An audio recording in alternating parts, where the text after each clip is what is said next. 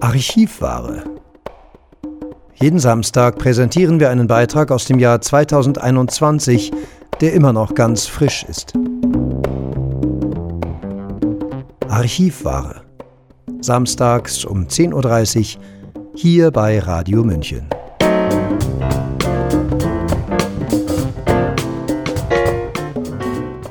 Im letzten Jahr mussten sie die Bezeichnung Superspreader über sich ergehen lassen. Sie galten als Virenschleudern und hohe Infektionsquellen.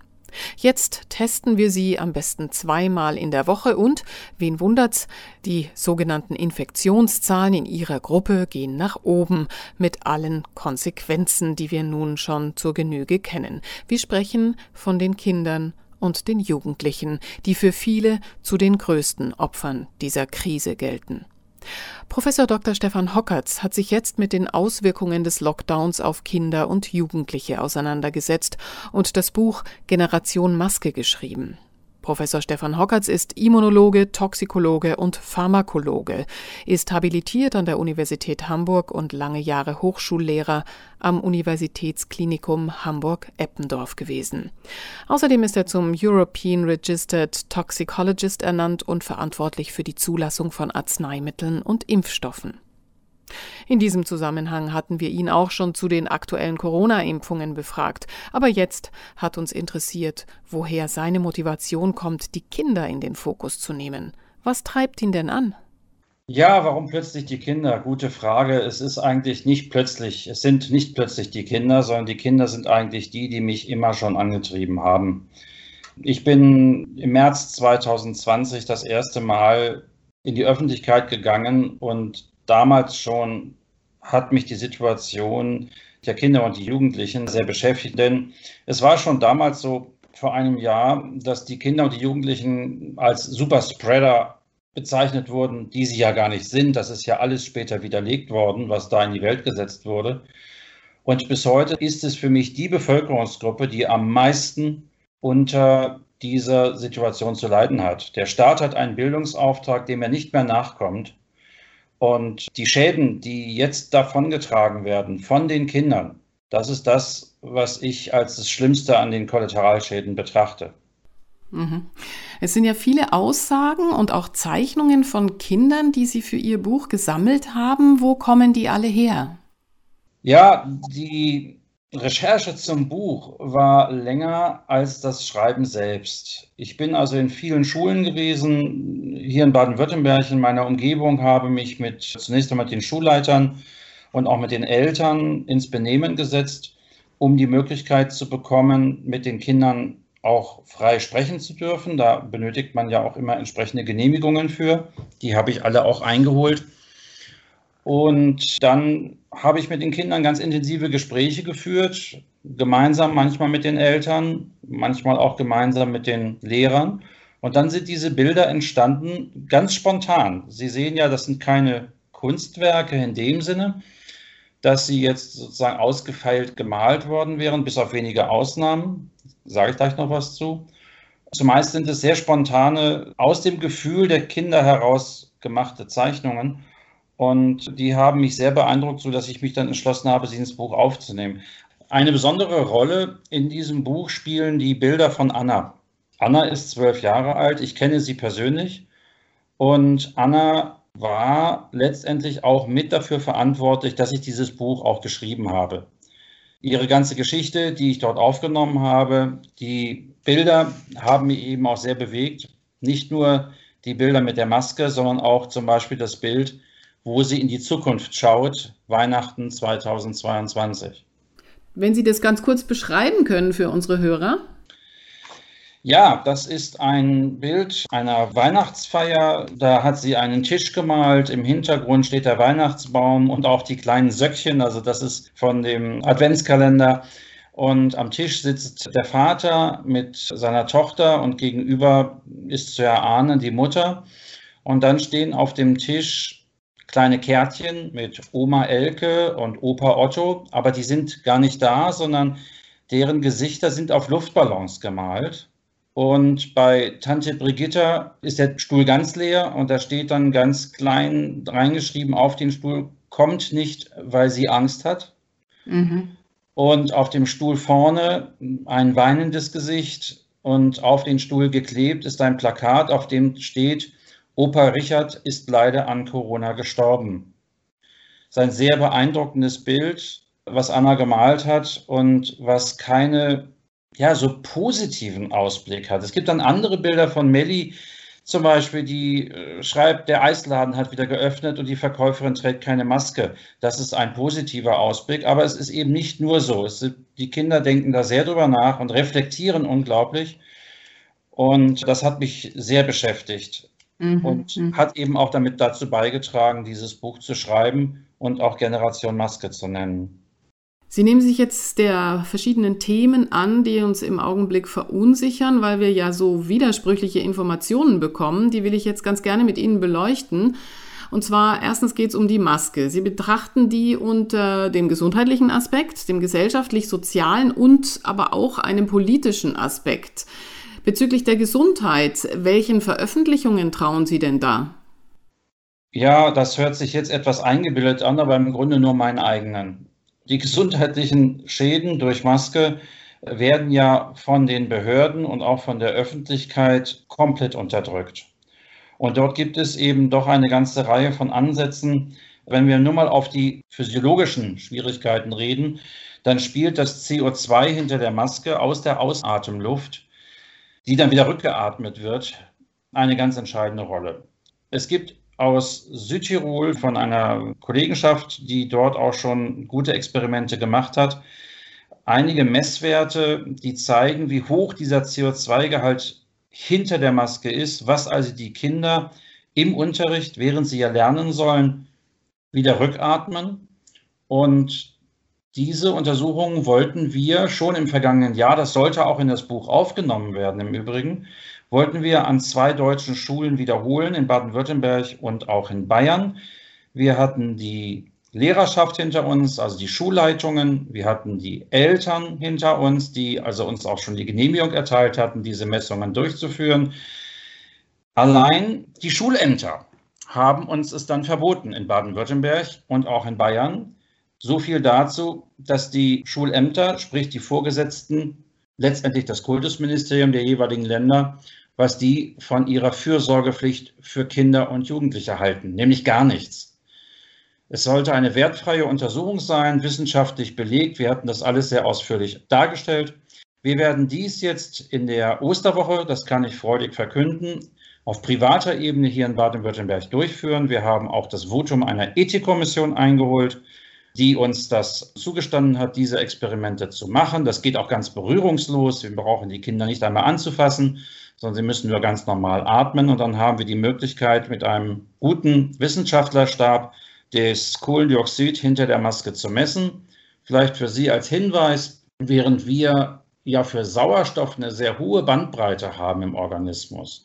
Das erleben wir immer wieder, wenn wir zum Beispiel in großen Höhen unterwegs sind, dann ist da nicht 21 Prozent Sauerstoff, sondern vielleicht nur 17. Dann sind wir vielleicht etwas abgeschlagen, aber wir können sehr gut gegenregulieren. Ist das mit CO2 nicht möglich?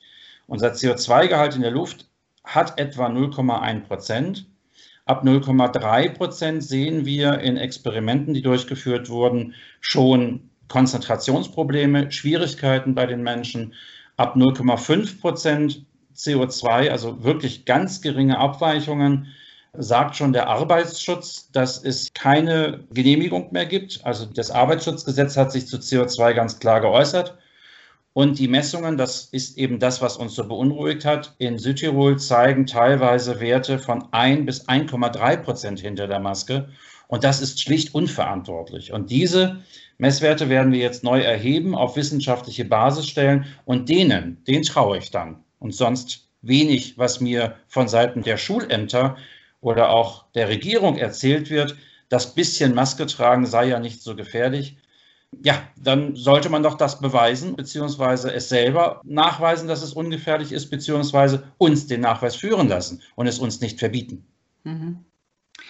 Was glauben Sie denn, hat das Masketragen für einen gesellschaftlich-sozialen Effekt, sodass Sie Ihr Buch eben gleich Generation Maske genannt haben?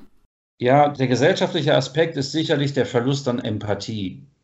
Ich habe das immer wieder in den Gesprächen mit den Kindern festgestellt, dass sie sich nicht mehr auf das gesprochene Wort, nicht mehr auf die Lehrer und Lehrerinnen konzentrieren können, weil sie einen Riesenabstand wahrnehmen, eben eine Empathielosigkeit, eine Gleichmacherei. Das ist noch schlimmer geworden im Übrigen. Ja, während ich das Buch geschrieben habe, ist man ja auf die Idee gekommen, nur noch zwei Arten von Masken zuzulassen, die also noch weniger Individualität mit sich bringt. Zu Anfang haben die Kinder das noch so ein bisschen spaßig gesehen. Jeder hat sich seine Maske selbst gebastelt, hat dort was draufgemalt und konnte dadurch auch wieder Individualität zeigen. Auch das ist offensichtlich ganz bewusst von Seiten der Regierung weggenommen worden. Gleichmacherei, wirklich nicht mehr den Unterschied zu erkennen zwischen den Menschen. Und das ist für Kinder besonders schlimm. Warum ist das für Kinder besonders schlimm? Weil sie im Gegensatz zu uns Erwachsenen, und das ist auch ein Treiber dieses Buches, nicht in der Lage sind, sich selbst Würde zurückzugeben. Und was hier passiert, ist eine brutale Entwürdigung des Menschen. All das, was wir erleben, auch dieser neue Lockdown und auch all das, was da noch jetzt hinten mit dranhängt, ist eine ganz brutale wissentliche Entwürdigung des Menschen und Kinder sind nicht in der Lage, sich selbst Würde zurückzugeben. Schon wir als Erwachsene haben damit ein Problem, aber es gelingt uns in der Regel, weil wir stärker sind, weil wir in uns mehr ruhen als ein Kind und weil wir viel mehr auch in Frage stellen, jedenfalls hoffentlich. Und deshalb ist es so wichtig, den Kindern dabei zu helfen, diese Entwürdigung zu überstehen.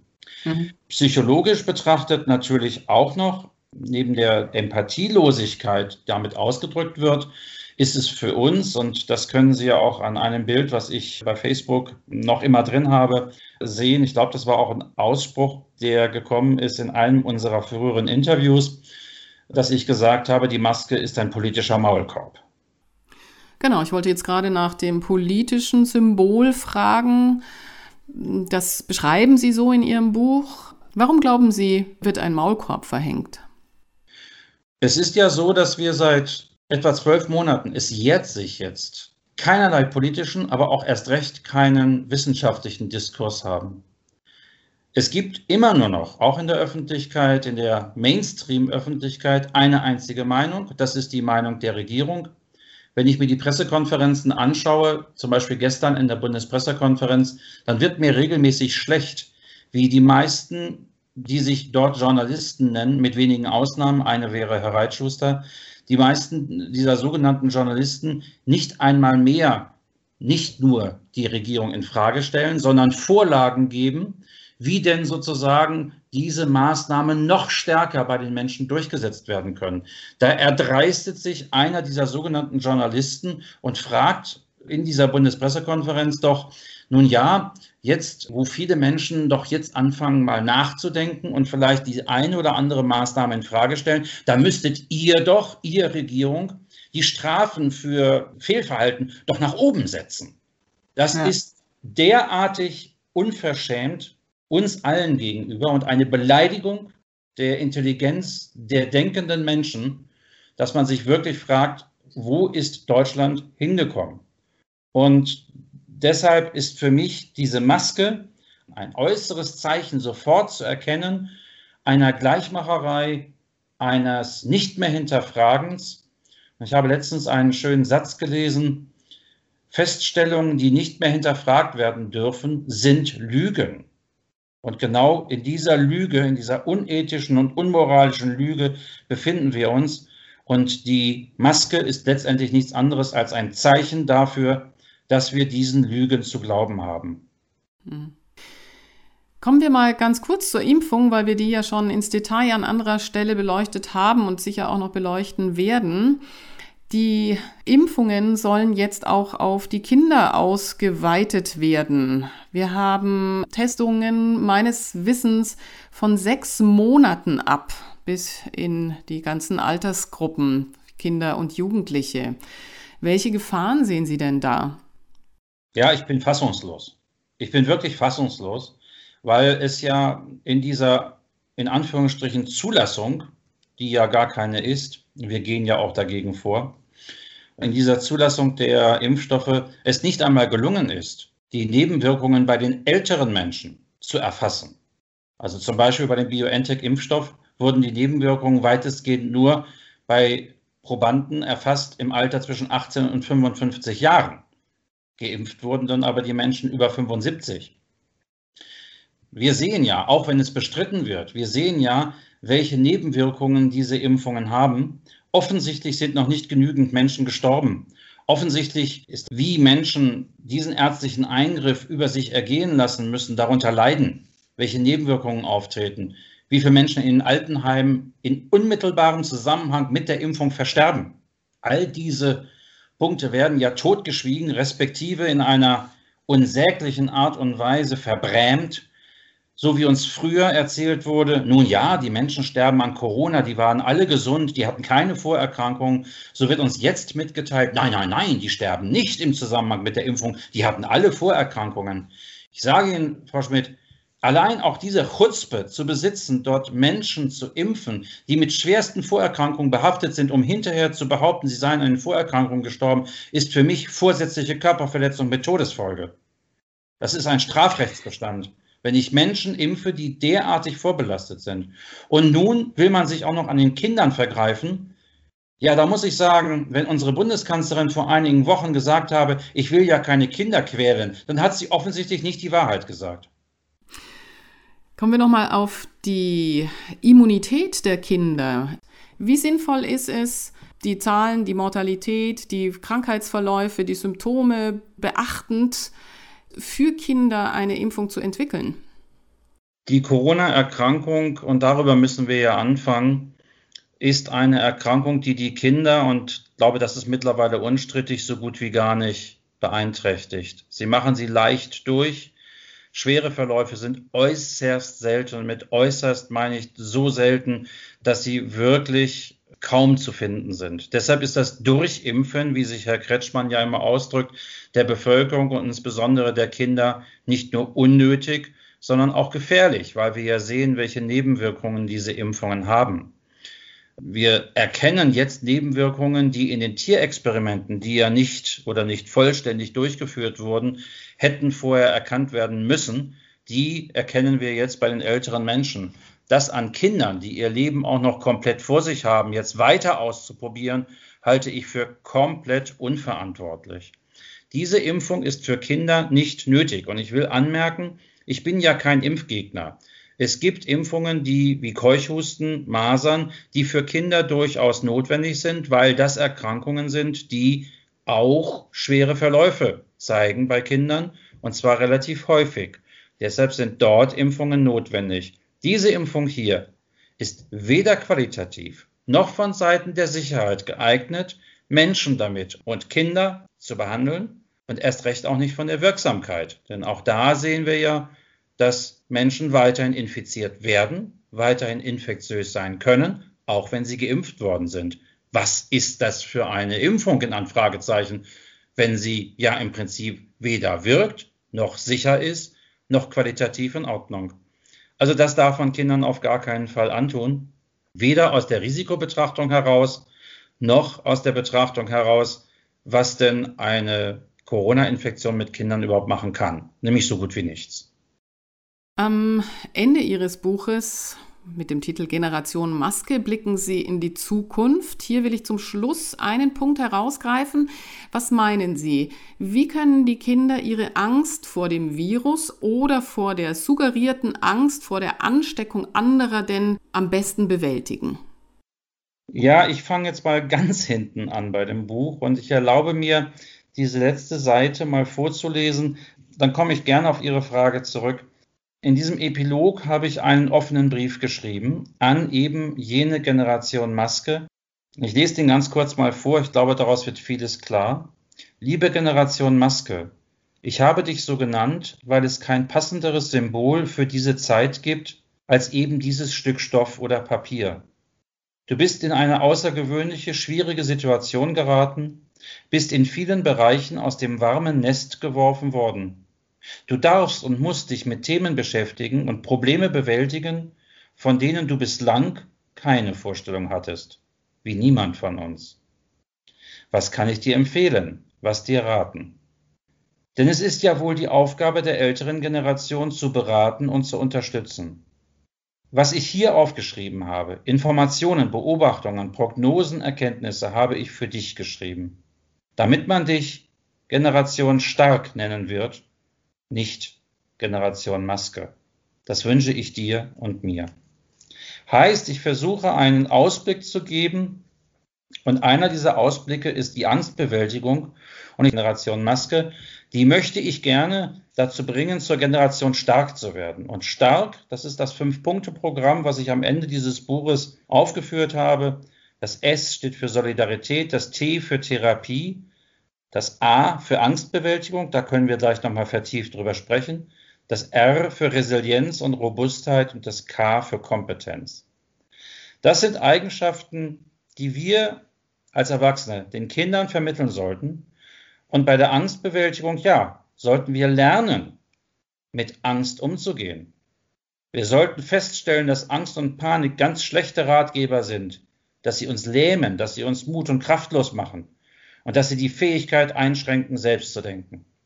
Und mhm. Angst, Frau Schmidt, entsteht immer wieder dadurch, dass keine Information gegeben wird.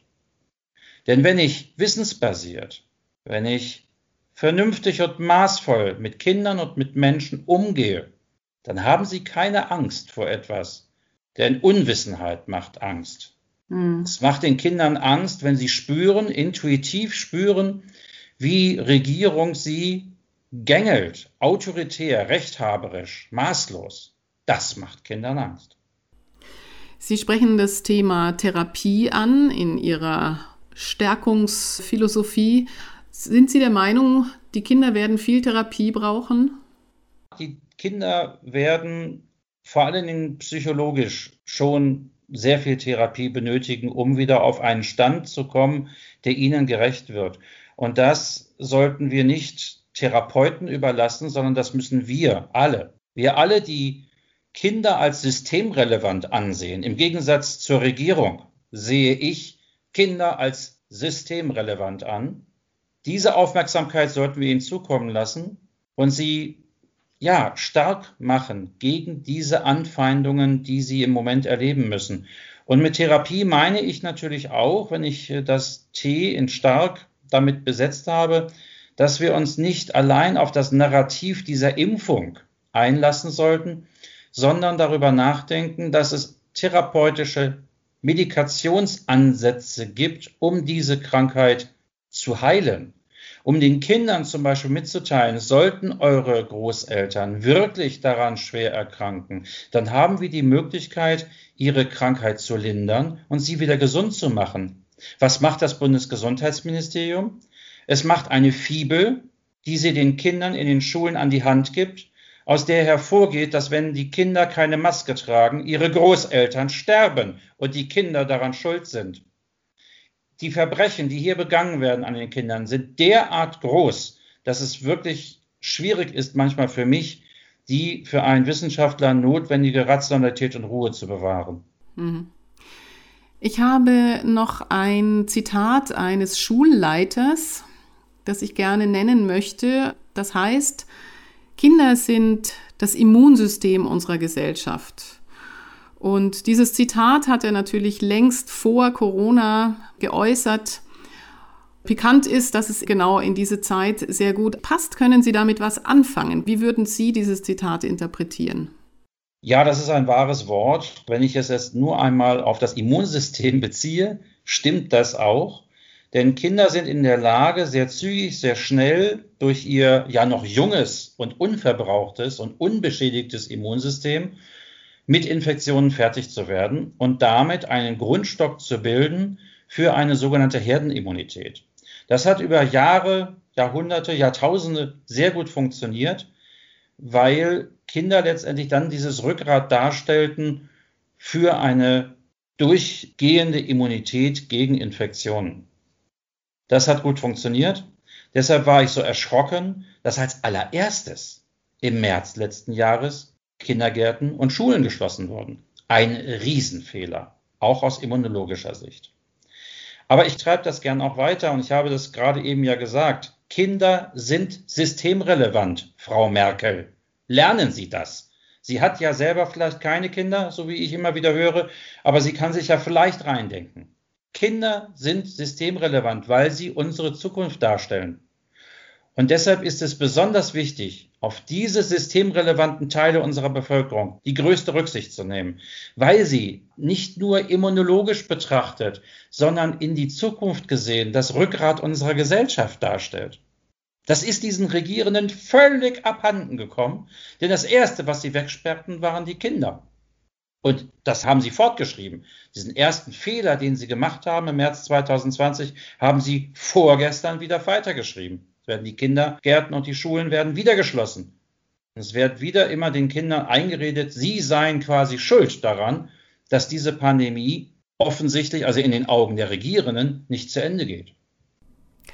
Das war Professor Dr. Stefan Hockertz. Er hat sich jetzt mit den Auswirkungen des Lockdowns auf Kinder und Jugendliche auseinandergesetzt und das Buch Generation Maske geschrieben. Professor Stefan Hockertz ist Immunologe, Toxikologe und Pharmakologe.